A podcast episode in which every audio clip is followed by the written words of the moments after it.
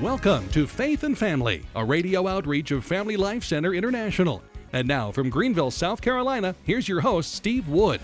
Hello, this is Steve Wood, and welcome to Faith and Family. Thank you for joining us today. We're continuing our series on common Christian problems, and today we're tackling the subject on how to help youth overcome drug addictions. This is a really tough number. It's very widespread, and I'm predicting actually it's going to become even more widespread. The amount of stress on young people through the coronavirus situation is causing uh, many of them to turn to really negative habits, including drug use. And at the same time, we have a new administration in Washington, D.C. One of their agendas, I don't know if they'll pass it, I think they may get it, is to legalize marijuana. Uh, I have contacts in Colorado, and uh, they have informed me what happens to Christian youth, even homeschooling youth, Christian youth, once the government legalizes marijuana. It's not a pleasant thing. And as I mentioned last time, I lived through the late 60s and 70s. I was a youth pastor in the 70s, and you know, I know the experts have a big debate on whether or not marijuana is a gateway drug to other drugs. Now, certainly, everybody who smokes marijuana doesn't become a hard drug addict, but certainly it is a gateway drug. It's just bizarre to think otherwise. So, in any case, we're going to have troubles coming up our way. Now, what do you do as a parent, as a friend, as a pastor, as a deacon, as a youth worker to try to help a young person overcome a drug addiction. It might seem like a good idea to get that young person into a three or four week detox treatment. And um, while it might help on the initial process of the detox, it's not good for overcoming a drug habit. Uh, three or four weeks is simply inadequate. I'm holding in my hand a book written by a man by the name of Steve Grant. And Steve Grant is a businessman right here in Greenville, South Carolina. And he wrote a book entitled Don't Forget Me. Uh, very brave book. And Steve Grant describes the drug use of his two sons, Chris and Kelly, which led to both of his sons dying by overdose. Wall Street Journal featured Steve Grant and his new book, Don't Forget Me. I'm just going to read a little bit to you from page 100 of his book, Don't Forget Me. And this section of the book is talking about his second son, Kelly, dying of overdose. I don't know if you can imagine one son dying of an overdose, and now he's despite all his best efforts, his second son, he says, I turned the corner to his room and I found Kelly curled up in a fetal position with a rubber band around his bicep and a needle in his arm. He had clearly fallen to the floor and had vomited. All I did for the next 15 minutes was sit down on the floor next to Kelly and cry into my hands. Then for the second time in my life, I called 911 to report the death of a son. Words cannot adequately convey how surreal it was to watch a second body bag being taken to the back of a truck, knowing that my son's lifeless body was inside. And he mentioned his son had used heroin for only about nine months and he was 24 years old when he died. And this was the death of Steve Grant's second son. Now, Steve Grant learned a lot, and he's trying to devote the rest of his life to helping other parents not to have to go through what he went through. And he describes that one of the rehab programs he put his son into cost $27,000 a month, and it was a three month program. Now, last time, and again, I emphasize I'm very big on prevention, very, very big on prevention. Uh, I've got a $10 CD. We can get it to, into your mailbox for 10 bucks. It's two and a half hours of prevention instruction on marijuana. Marijuana is going to spread even more than it already has, and it will lead to other drug use in young people. Not everyone who smokes marijuana will, but there will be increases. And somebody says, Well, I don't want to bother spending two and a half hours. Steve Grant spent $27,000 on just one three month program, detox program. And guess what? It didn't work. And he put his first son in an 18 month program. Guess what? That didn't work. His son, his first son, went through five rehab programs between the time he was 14 years old and 21 years old when he died of overdose. And this is a very common experience amongst parents trying to help their young people. It's rehab and relapse, rehab and relapse, rehab and relapse. And that's why Steve Grant and other very wise parents on this, as well as experts, would recommend to seek an extended rehab program. Now, I wanted to give you an illustration in today's episode that I hope would just stick in your mind because very often when some type of tragedy, and if you find your child is using drugs, believe me, it is a tragedy, that you might tend to freeze and not have a good, clear plan as far as what to do. So I'm going to try to give you an illustration from my life that hopefully will give you a picture of what you want to do for an extended, thorough rehab for a young person who's addicted to drugs. And I want to the illustration I want to use is my experience in fighting fires in the Navy. And and you might say, well, this is really off topic, but no, this is the best way I can illustrate how parents can help their children overcome an addiction. First of all, just FYI, uh, fires in the Navy are different than fires in the Army.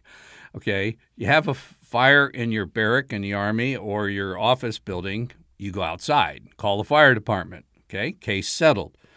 Well, when you're out at sea, and maybe even perhaps very long distances, even from another ship or from shore, you have a fire, it's got to be put out because there's no outside to go to. It's just the ocean. And I was surprised. I was uh, uh, ordered to report to a new ship that was being built up in Bremerton, Washington. But before I reported for duty in that ship, I was on the East Coast, was flown to San Diego along with every other crew member of that ship to attend a firefighting school. And I thought, boy, this is a lot of money. Um, you know, to fly everybody out to Southern California to go through a firefighting school before we went to our ship. And there's a saying they say every sailor, every Navy sailor is a fireman first. And the Navy is so concerned about being able to fight fires that they want everyone before they step on a ship to know how to fight a fire. And now, how would this apply to parents? Well, it's just what I said a minute ago is being prepared. I'm saying marijuana legalization is coming to a state near you or maybe even from the United States government. That will be a green light to young people. Um, you know, I'm speaking as a former youth pastor, okay, in the 70s. And when I learned hospital visitation, you know, the, the majority of my hospital visitation wasn't to, you know, cuts and scrapes and broken bones and stuff. Uh, it was the psych wards as a result of uh, behavioral problems combined with drug problems.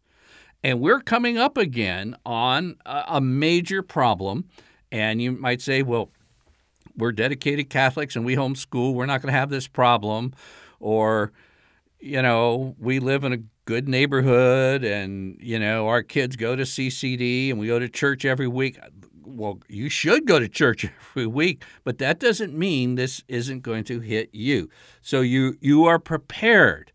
You hope you never have to use your training for firefighting in the Navy, and you hope you never have to use your preparation. But you need to be prepared as a parent. All right. So here we were after our fire school. I go to our new ship, and I forgot exactly where we were, but you have drills, by the way, all the time. You practice to, just to keep this fresh in your mind. And you know, you hear you hear the call, fire, fire, and then this is a drill, this is a drill. So you know it's a drill. You go about your business to get ready to fight a fire. But one day, I remember I was working in an office. I heard the fire, fire, and then it's followed by uh, a way the Navy has of a very specific location in the ship where the fire is, so that a whole ship knows where the problem is. And I realized it was very near the office where I was working. So I did what I was uh, taught to do ran out of the office, grabbed a fire extinguisher, and went to the fire. And when I got there, this is what happened. My shipmates, who had heard fire, fire, ran to the fire and were just simply standing there staring at it. That's it. Now, don't get me wrong. This is what parents do when they find out their kids are on drugs. They're in shock.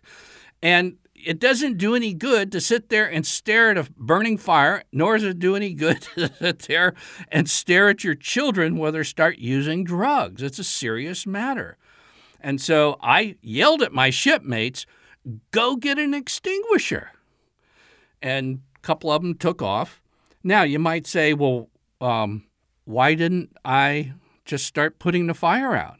I had an extinguisher in my hands. Believe me, it took a huge amount of self control not to try to put out that fire.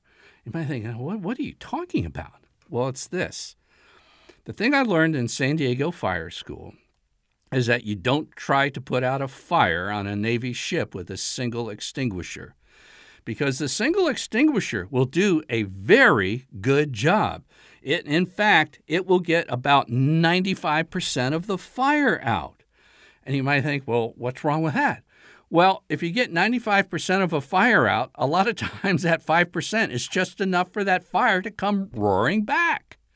And then you finally get your second fire extinguisher arrive, and that does a good job. That will get 95% of that fire out, and then it keeps coming back. This is the story of rehab and relapse, rehab and relapse, rehab and relapse.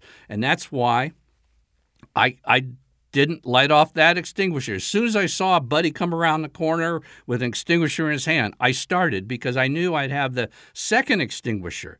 Not only put the 95% out, but to quell the fire.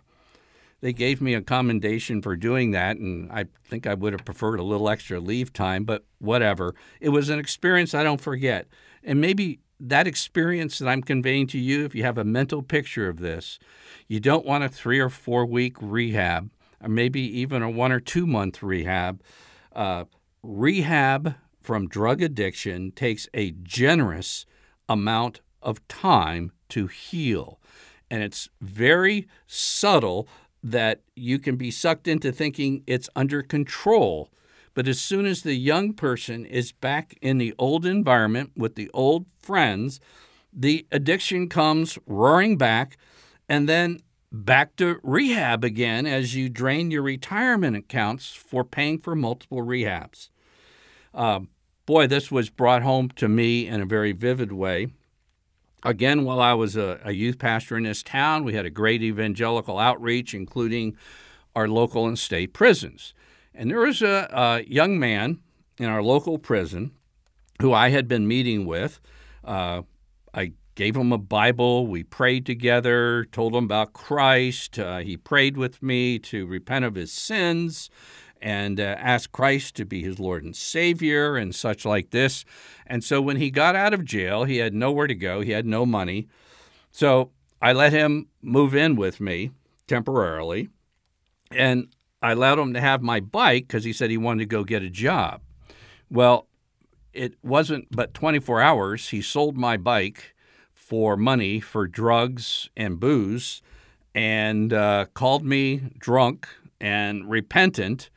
So, okay, well, I took him back in and then he, I don't know if I can't remember now if it was drugs or booze, but uh, this time he got arrested, which was actually a pretty good thing because you see, um, even the short time in jail when I tried to disciple this young man and such, it was just almost instant relapse as soon as he got back in a uh, new environment. What I did is that I called an organization by the name of Teen Challenge, and they had one in Florida. That's where I was living at the time. And I went to court with this young man, and uh, the judge was very welcoming to uh, me and my efforts on behalf of this young man. And, and I had uh, arranged for him to be admitted to a teen challenge a couple hours away from where we were living in Florida. And the judge gave him, you know, one opportunity, or it's you know your probation is revoked. Um, I also I drove him to the Teen Challenge uh, rehab place, and I made it very clear. I kind of learned my lesson. I said no phone calls, repenting over the phone for drugs or abuse or whatever. I said this is your chance. This is your chance, and if you blow it, um, it's it's on you. Now, the reason I picked Teen Challenge I knew it was an effective organization. In fact, way back when George Bush was governor of Texas, some government bureaucrats tried to shut down Teen Challenge. I don't know if it was because the state was giving a little money uh, to Teen Challenge or something like that. And George Bush, Governor George Bush, went to bat for them. you got to be crazy. This is the most effective organization in the United States of America to help young people get off of drugs. And you want to shut them down? No way. And good for him. I he really got my admiration for doing that. Teen Challenge is the world's largest drug and alcohol treatment program. They have helped about 50,000 men and young men overcome addiction. And they serve both adults and teens, and, and they also have, I'll explain in a moment, a program for younger teens. And as a parent, you need to realize that it can be very difficult finding a good program for younger teens that has a Christian emphasis. Now, Teen Challenge, and I don't know if you've gotten used to Faith and Family Radio yet, but I look for things not in utilitarian sense, but that actually work. I'm not trying to sell a book or a CD or a seminar or anything else. I am simply looking for something that can truly impact lives, and I don't like false promises. In fact, I have a new book that'll be coming out this year, and in the uh, foreword to that book or the preface, I said, you know, a lot of parenting books overpromise things. Okay, but Teen Challenge delivers a 70% success rate for those who complete their program. 70%. Now, it's kind of hard to find statistics on the other side, what I call the therapeutic uh, rehab programs that, uh, particularly on the secular level, they claim about a 30% success rate uh, for those who complete their program. So Teen Challenge has more than double the success rate of the therapeutic or secular programs. Okay, so what do they do different that maybe some of these others don't? You may not like everything they do, but here's what they do. First of all, they have a strong Christ centered focus. Christ is right in the center of the Teen Challenge drug and alcohol rehab. They have daily chapel, they have Bible instruction, they have prayer. If you remember, if you haven't listened to my last episode, 324 of Faith and Family, I spoke of St. Augustine's description of his restless heart when he was living an immoral lifestyle. He was trying to fill his heart with something other than God. And our hearts are restless until they rest in God. And so I mentioned both as a way of prevention to have, and I'm not talking about just sitting in a classroom getting religious facts, but I'm talking about having a real, live faith encounter with Jesus Christ, a union with Christ as a way of prevention of trying to put things in our minds and hearts, like drugs and alcohol, to fill up that empty space. It's the same for a cure, and that's what Teen Challenge is doing. They try to bring the people coming through their program a faith union with Jesus Christ. Now, let me just throw this out. And again, I have a new book that'll be devoting a whole chapter to this. But usually, the type of relationship with Christ I'm talking about, this personal encounter, this strong union with Christ, generally comes to a young person outside the classroom. So if everything you're depending upon for a parent to have this both prevention and cure for uh, drugs is somehow a spiritual formation that's solely in a classroom, I personally doubt that it's occurring. Now, it can occur in a classroom plus. In other words, uh, a group that meets regularly for instruction but has some other thing outside of the classroom a retreat, a camp, a mountain hike, maybe even a fishing trip together or something where you're unified um, together in a real life experience so you can have a real life encounter with Jesus Christ. Okay? Now, this is kind of the controversial part, but Teen Challenge does not adhere to the drug and alcohol disease model, uh, that it's a medical problem. Uh, it's, it's of addiction. And basically, in Teen Challenge, you accept responsibility for your actions. You can't say, it's not my fault. You take responsibility. Now, I did mention alcohol. There seems to be a genetic component. And let's just say there is. But how that genetic tendency is expressed uh, can vary quite a bit. For instance, uh, I think I have a genetic uh, predisposition from my family background for heart disease.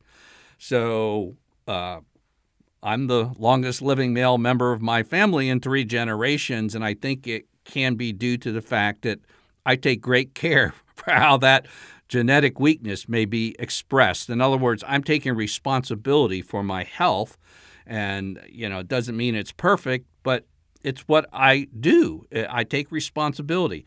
Now, I went to Amazon because I heard of this book written by two Christian psychologists entitled It's Not My Fault, subtitled The No Excuses Plan for Overcoming the Effects of People, Circumstances, or DNA and Enjoying God's Best.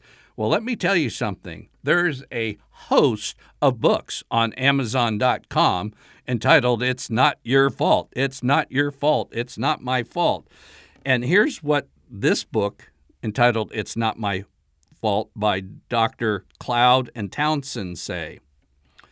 It's often a dangerous trap because people don't recognize what the blaming mindset does to them, not to the people they blame, but to them.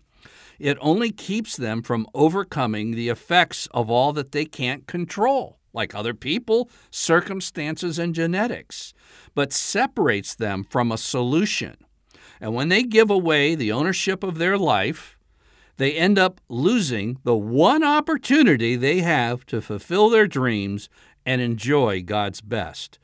Taking personal responsibility is not only liberating, it is the best and perhaps the only way for a person to get what they really want out of life. And this is a minority view doctors Henry Cloud and John Townsend, entitled It's Not My Fault, but it's the view taken by Teen Challenge. And I know a lot of psychological counseling is finding reasons and occasions to blame somebody else. Well, That's not the case. Real quick, Teen Challenge has a program for 14 to 17 and a half year old boys. The first part our first phase is a 90 day addiction treatment for drugs, alcohol, gambling, porn, or gaming. And then it's followed by a second phase. It's a full 12 months of a behavioral program. And then a third phase after they out of a physical uh, location, they go home and they have an aftercare counseling for both the young men and their parents for six to nine months. Um, it's been recommended by President George Bush, President Ronald Reagan, Charles Colson. Now, the only downside is that Teen Challenge may be very challenging to your son's Catholic faith. They're very strong fundamentalist and evangelical Protestants. Let me just tell you real quick while I was a youth pastor, we had absolutely no money, and we recognized that we were reaching young people in town that needed a new environment where they could grow as disciples of Christ and basically need something similar to Teen Challenge. So we started Covenant House, ended up a businessman gave us a house that he was going to turn into a commercial building in five years or so. He gave it to us rent free. Uh, people in the congregation gave us the paint. My youth group had painted it. And we had a covenant house, very similar to Teen Challenge. And all this is to say is this broadcast is putting an idea out there for Catholics. Um, Catholics can do this. Uh, there's a need for this, and I'm broadcasting right now.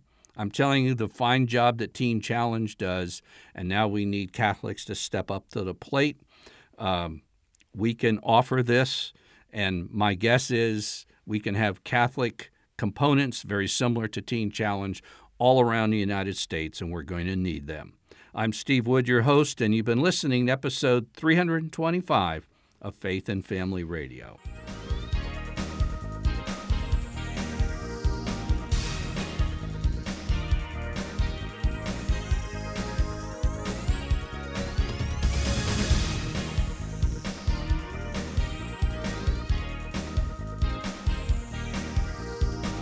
Faith and Family is a radio outreach of Family Life Center International. Visit us online at dads.org